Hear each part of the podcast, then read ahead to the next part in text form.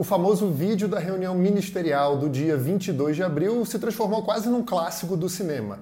É uma um longa-metragem que conseguiu a proeza de explicar em detalhes como funcionam as engrenagens do governo Jair Bolsonaro e qual é o espírito do presidente nesse momento de crise política. Mas, apesar de explicar muita coisa, essa gravação também deixou muitas dúvidas sobre quais vão ser as consequências jurídicas e políticas desses episódios que estão acontecendo agora. No programa de hoje eu vou responder a algumas perguntas que vocês fizeram ao longo das últimas semanas e também falar sobre alguns comentários que vocês deixaram por aqui sobre essa fase conturbada da política brasileira. Vem comigo. Bom, pessoal, primeiro eu queria contar para vocês que depois desse programa de hoje eu vou fazer uma pausa no Sem Politiquês. Eu volto em algumas semanas porque a gente sabe que a política vai continuar dando muito trabalho. No programa de hoje eu escolhi um formato diferente, que é exatamente para tentar responder algumas dúvidas de vocês, responder algumas perguntas e falar de alguns assuntos que nem sempre se encaixam é, exatamente nos temas do programa, mas obviamente está tudo mais ou menos ligado a esse ambiente político incerto que a gente está vivendo. É, eu vou começar, na verdade, falando um pouco do vídeo é, da reunião ministerial do dia 22 de abril, que é o grande fato político, muitos e muitos meses, na verdade, né? porque ele desnudou de fato o funcionamento do governo Jair Bolsonaro, ele revelou coisas e, e, e detalhes, na verdade, que a gente já sabia mais ou menos que estavam ali é, embrenhados no governo, que estavam, faziam parte aí exatamente é, desse espírito, dessa retórica, desse discurso do governo, mas é que a gente conseguiu observar ali mais ou menos sem filtro, com muito pouco filtro, o que pensam e o que querem essas autoridades da República. Se você por acaso já viu os melhores momentos aí desse vídeo, mas ainda não conseguiu ver exatamente o longa-metragem completo, as quase duas horas de gravação, aqui no My News a gente tem a íntegra da reunião, os os 10 trechos que foram divulgados pelo Supremo Tribunal Federal estão todos ali condensados na íntegra aqui no My News. Você já deve ter ouvido muitas análises sobre as implicações é, dessa gravação, sobre as implicações dos fatos, na verdade, que estão ali expostos nessas gravações, mas eu queria apresentar agora é, exatamente um, qual é a perspectiva que se tem sobre os efeitos desse vídeo, sobre quatro pontos de vista principais. O primeiro dele é o ponto-chave, obviamente, da gravação, que é a questão da interferência do Jair Bolsonaro sobre a Polícia Federal. Para muita gente ficou um gosto ali meio amargo de que a gravação não trouxe grandes novidades, é, de que o vídeo não é ali aquela bala de prata que muita gente esperava. Sob essa perspectiva, de fato, a, a impressão que a gente tem é que não é uma bala de prata, não é um checkmate é, nesse inquérito. Esse vídeo ele não é suficiente, então, sob esse ponto de vista, para resolver toda aquela investigação. Por que, que a gente tem um pouco essa impressão? Primeiro, porque a gente já conhecia ali as informações de bastidores que davam conta dessas declarações do Jair Bolsonaro. O que o vídeo acrescenta a partir de agora, primeiro, é ver ali em imagem, a cores e com som, o próprio presidente falando isso, o tom de voz que ele usa, a maneira como ele olha para o Sérgio Moro no momento em que ele fala sobre interferências, sobre interferir em órgãos ali do governo. Então, tudo isso acaba compondo um pouco esse caldo. E como eu tenho falado muitas vezes aqui no programa, isso é um quebra-cabeça. Por mais que alguém possa pegar uma frase específica que o Bolsonaro tenha dito nessa reunião, para afirmar, olha, não está totalmente claro ali que ele esteja falando de uma interferência na Direção-Geral da Polícia Federal ou na Superintendência da Polícia Federal no Rio de Janeiro. É possível fazer essa interpretação olhando isoladamente algumas frases. Mas no contexto geral da própria reunião, como eu disse, essa questão de olhar para o Moro, de sempre fazer um desafio ali ao Sérgio Moro, é, composta com as declarações que o Moro deu quando pediu demissão, mais é, informações como, por exemplo, o fato de que o Bolsonaro, depois dessa reunião, dias depois dessa reunião, de fato demitiu o diretor-geral da Polícia Federal. Acrescentando ainda aquela, aquela mensagem que o Sérgio Moro mostrou, divulgou no dia da demissão dele, que mostra o Bolsonaro incomodado com uma investigação da Polícia Federal sobre deputados aliados dele e falando é, esse é mais um motivo para troca. Então, se a gente juntar tudo isso, é preciso ser, pelo menos, muito é, negacionista, de certa maneira, para não entender que existe de fato ali, existem elementos que compõem um pouco e fazem com que essa investigação avance. É, de fato, pode ser frustrante para algumas pessoas o fato de que não é ali uma bala de prata, que o Bolsonaro não diga abertamente: olha só, vou tirar aqui o diretor-geral da Polícia Federal porque eu quero proteger meu filho. Não, ele não vai falar isso nem numa reunião. Por mais, por mais absurdos que ele se dispõe a falar numa reunião como essa, é, naturalmente a gente precisa interpretar o quadro geral de um jeito um pouco mais é, estratégico né, desse, desse ponto de vista. Então, essa é uma questão que eu acho importante deixar clara, porque ela não é nem totalmente frustrante e nem é exatamente uma questão que resolve todas aquelas investigações. Então, esse é um ponto, um dos quatro pontos que eu considero importante de analisar nesse vídeo. O segundo ponto é também como a reunião revela que o conflito político é o terreno que o Bolsonaro escolheu para levar todo o seu governo. Né? A gente já tem mais de um, quase um ano e meio de mandato. O Bolsonaro fica ali num. Não é exatamente um morde e assopra, é mais um morde, um morde, um morde, um morde e às vezes ele assopra. Mas ele fica é, tentando equilibrar de certa maneira alguns discursos, algumas declarações, fazer algumas aproximações ali com governadores, com o Supremo Tribunal Federal, com a Câmara dos Deputados, com o Senado mas ali está muito claro que ele busca o conflito, que ele tenta crescer no conflito, que ele tenta crescer, mais do que isso, no confronto. Quando os ministros falam em prisão de ministros do Supremo Tribunal Federal, em prisão de governadores, quando o Bolsonaro xinga e fala os maiores impropérios contra os outros governadores, é, isso mostra que é, nesse ambiente é onde ele se sente mais fortalecido, esse ambiente do conflito. Então isso fica muito marcado porque a portas fechadas, por mais que a gente tivesse ali uma equipe gravando tudo, era uma reunião a portas fechadas em que o Bolsonaro não estava exposto ao contraditório. Nenhum dos ministros contradisse o Bolsonaro é, nesses, nesses conflitos especificamente. Ninguém falou, calma, não, é importante a gente conversar com os governadores. Não houve isso. Então ali ele se sentiu confortável para mostrar de fato qual é a estratégia, qual é a linguagem política que ele prefere usar. Um outro terceiro ponto, que também tem uma relação com essa questão do conflito, mas é, é, é muito mais, digamos assim, violenta, de certa maneira, que é quando o Bolsonaro fala é, na questão de ampliar o acesso a armas de fogo num contexto especificamente político, num contexto de embate com governadores e prefeitos que adotaram medidas de isolamento social. O Bolsonaro ele falava muito sobre a questão das armas na campanha como uma questão de liberdades individuais, como uma maneira de um cidadão proteger sua família, e nesse contexto que ele fala, não é nada disso. Ele não está falando de questões de segurança pessoal. Ele está falando em armamento da população, é, para, na visão dele, evitar uma ditadura. Na visão dele, a ditadura está em medidas sanitárias, em medidas para conter o avanço do coronavírus.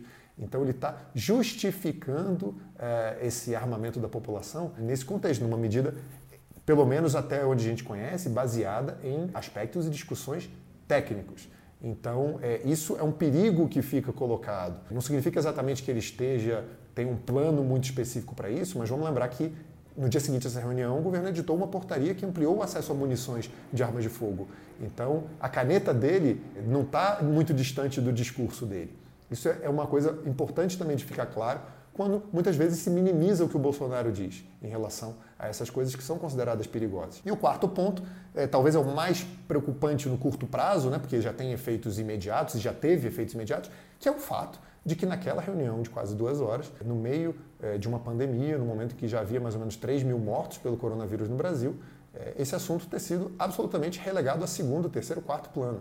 A não ser por uma breve fala do ministro da Saúde e por essas declarações do Bolsonaro é, em relação aos governadores, não houve discussão sobre um plano real para combater o coronavírus. Mal se falou da questão do plano econômico de recuperação né, após a pandemia.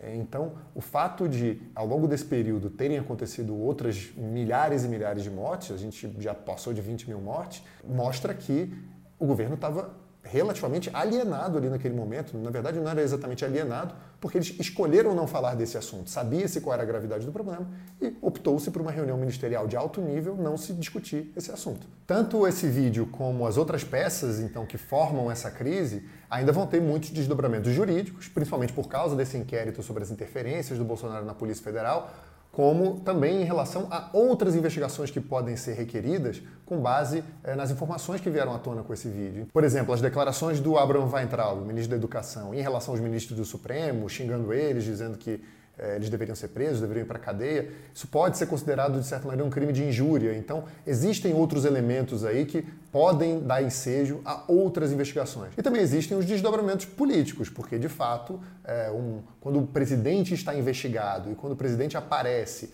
nessa posição conflituosa, nessa posição de embate direto com os outros poderes, naturalmente isso tem consequências políticas. Surgem muitas dúvidas, essas dúvidas vão, ao longo do tempo, é, ser respondidas e eu vou tentar é, conversar um pouco com os comentários que vocês têm deixado sobre essa crise de maneira geral. Não apenas sobre o vídeo, mas sobre toda essa situação, todo esse ambiente. É, eu vou começar o bloco lendo um comentário da Nana Silva. Ela deixou um comentário exatamente no, na, na íntegra do vídeo que a gente tem aqui no My News.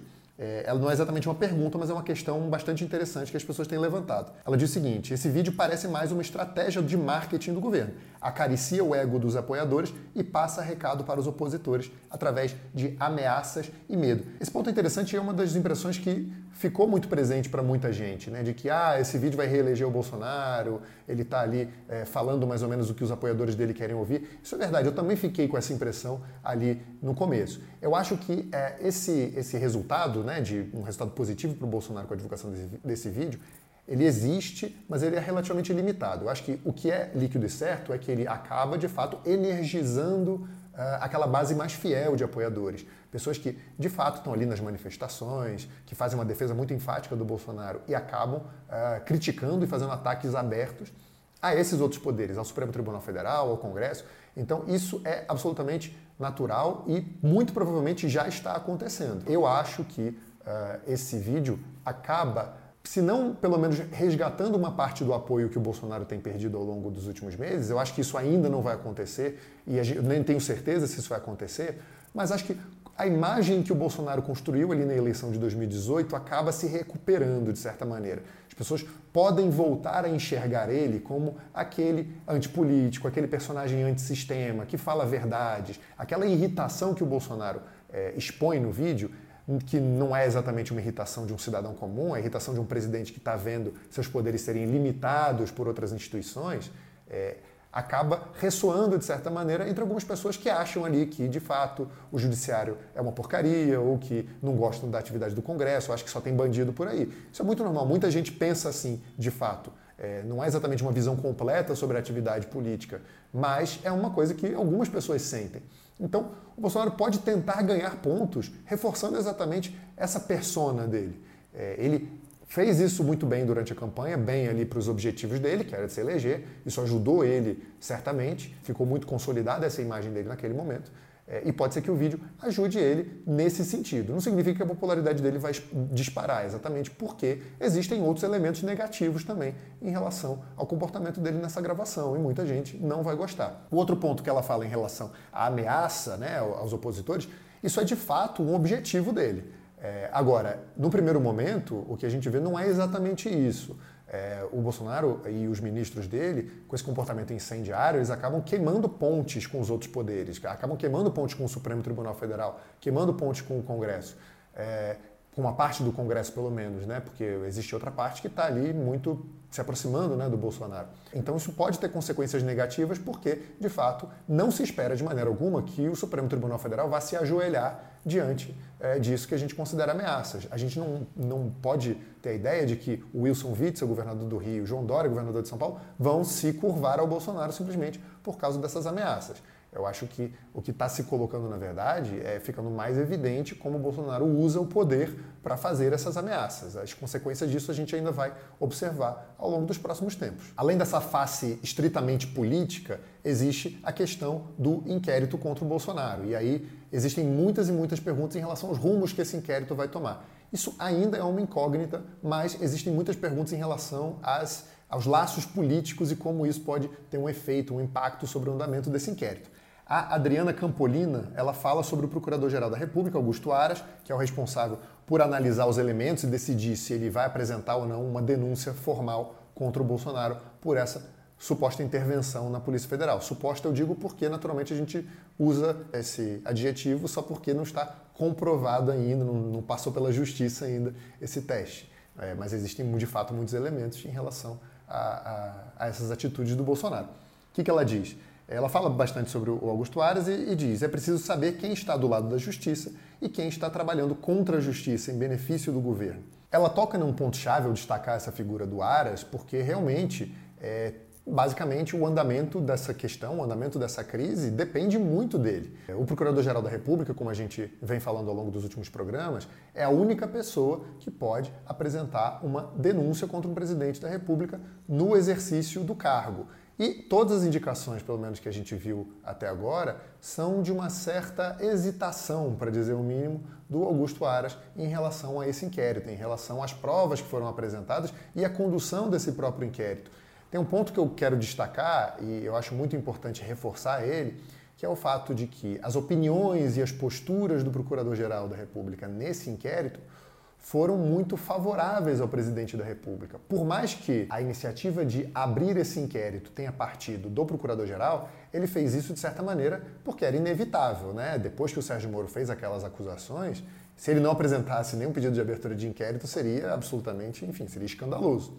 Ele fez esse pedido, o, o processo de investigação está andando, é, mas, por exemplo, quando houve o questionamento sobre se o vídeo dessa reunião deveria ser apresentado, divulgado na íntegra ou em partes, o Augusto Aras se posicionou contra a divulgação do vídeo na íntegra. Ele dizia que havia um uso político, poderia haver um uso político dessa gravação e que isso era negativo. Para você ter uma ideia, o Procurador-Geral da República ele é o personagem da acusação, ele é o responsável pela acusação. O presidente da República ele tem a sua defesa lá, ele tem a Advocacia Geral da União para fazer a sua defesa. Mas o Procurador-Geral da República ele adotou uma postura mais favorável ao Bolsonaro nessa questão do, da divulgação do vídeo do que o próprio Advogado-Geral da União. Então, isso, obviamente, ficou muito marcado ali na opinião de quem está acompanhando esse inquérito e mesmo entre outros procuradores, que seria ali uma tentativa, pelo menos, de preservar um pouco o Bolsonaro no curso dessa investigação. E aí as indicações são de que o entendimento, pelo menos atual, do Augusto Aras seria de que não existem elementos para denunciar o Jair Bolsonaro, pelo menos por enquanto. Essa questão se complementa com uma pergunta feita pelo Caio Terra também. É, ele fala: alguém tem o poder de fiscalizar ou responsabilizar o procurador-geral? Muita gente pergunta o que pode acontecer realmente se o Augusto Aras decidir é, arquivar é, essa investigação é, arquivar esse processo depois que a investigação estiver concluída. De fato, se depois que a investigação acabar, o, se o Procurador-Geral da República disser não, não tem elementos, ponto final, está aqui na minha gaveta, nada de fato pode ser feito porque o chefe do Ministério Público é o responsável único por apresentar uma denúncia, por apresentar um pedido de abertura de processo criminal contra o presidente da República. Se ele não fizer, ninguém mais pode fazer isso. O que existem, obviamente, são é, é, responsabilidades que estão colocadas ali em várias normas legais. Por exemplo, a Constituição é, ela diz que o Procurador-Geral da República pode sim ser destituído pelo Senado Federal é, por maioria absoluta de votos, por maioria absoluta significa 41 dos 81 senadores, só que esse processo de destituição ele só começa por iniciativa do presidente da República. Nós sabemos que se o o Augusto Aras acabar arquivando esse inquérito, o Bolsonaro jamais vai pedir a destituição dele. Isso não existe. Mais fácil ele ser premiado, talvez, com uma indicação para o Supremo Tribunal Federal.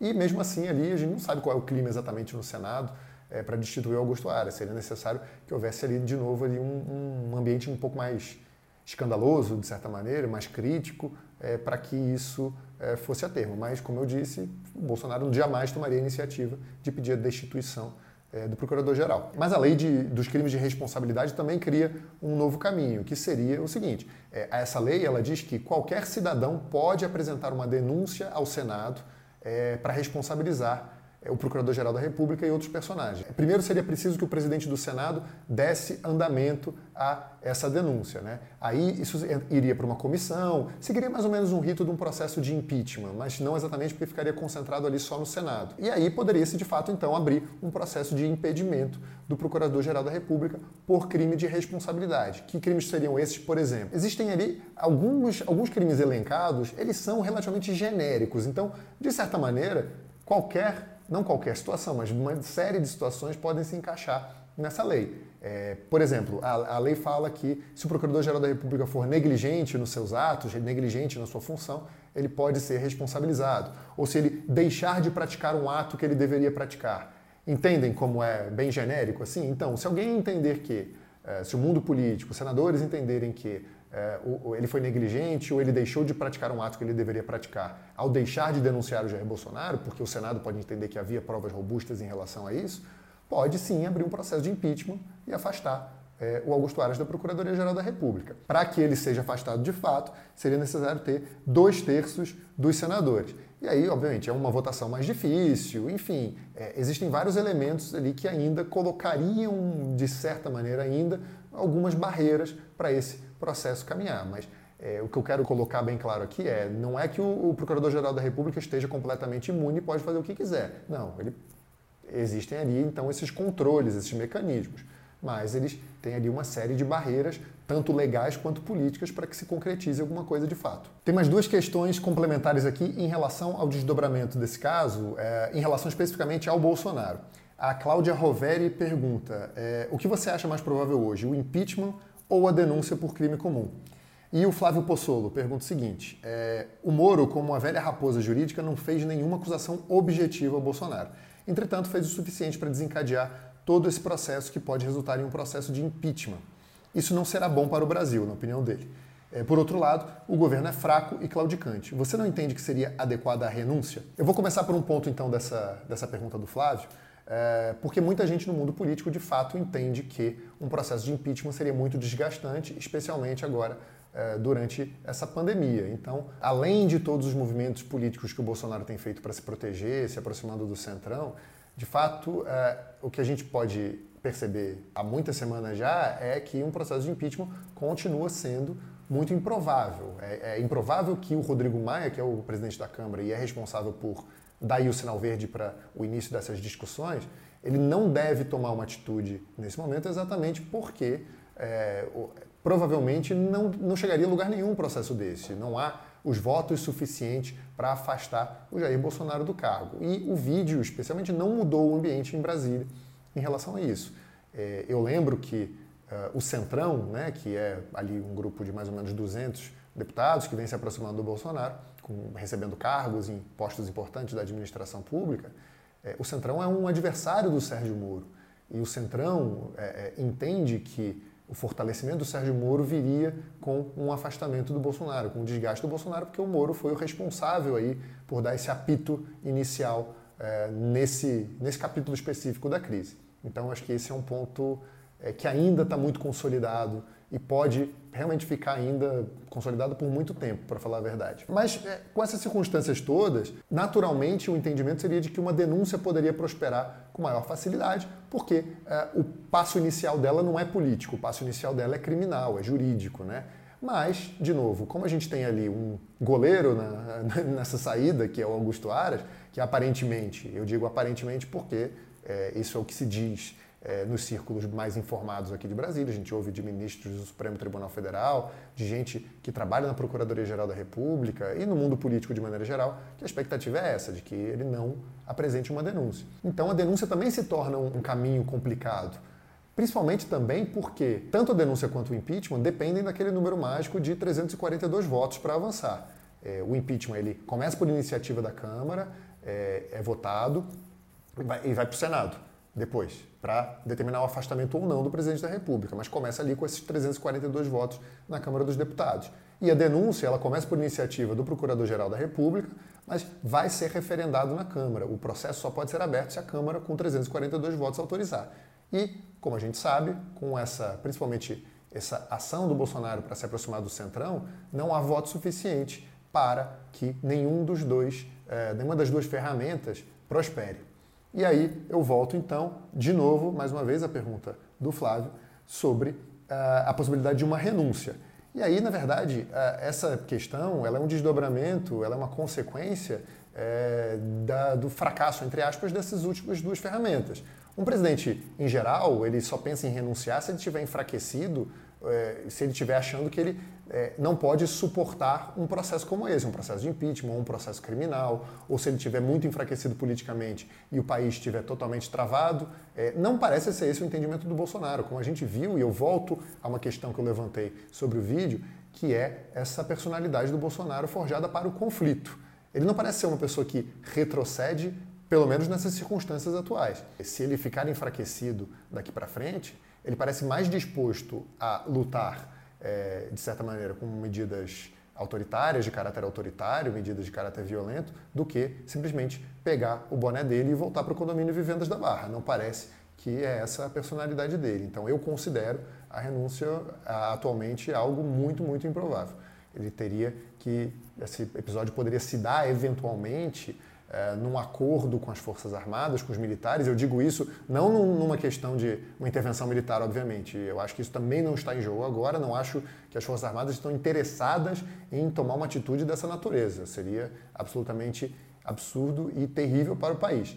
Eu digo Forças Armadas porque existem muitos generais da reserva no governo, existe um vice-presidente da República que é um general da reserva. Então, nesse contexto, eu estou me referindo aos militares, não exatamente às Forças Armadas. Talvez eu tenha usado a palavra inadequada nesse caso, mas é, se ele fosse pressionado por esse grupo de, de militares da reserva e até militares da ativa que atuam no governo, poderia ser que é, ele optasse por uma renúncia, mas não me parece que é a situação e a circunstância agora. Os militares, na verdade, em muitos casos em que a gente acha que às vezes o Bolsonaro está avançando algum sinal, que ele está se enfraquecendo mais e mais, que ele está rompendo barreiras institucionais, em muitos casos os militares acabam dando um certo respaldo ao presidente, servindo ali então ainda de proteção, de base estrutural desse governo. Pessoal, o Sem Politiquês dessa terça fica por aqui. Eu queria agradecer demais a vocês pela audiência pelos comentários, pelas dúvidas, pelas perguntas. Foi muito bom conseguir pelo menos conversar de vez em quando com vocês, trocar algumas informações, trocar algumas ideias.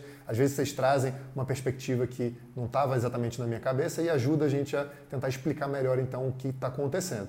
Como eu disse no início do programa, eu vou fazer uma pausa então por algumas semanas e a gente volta a se ver em breve. Até lá!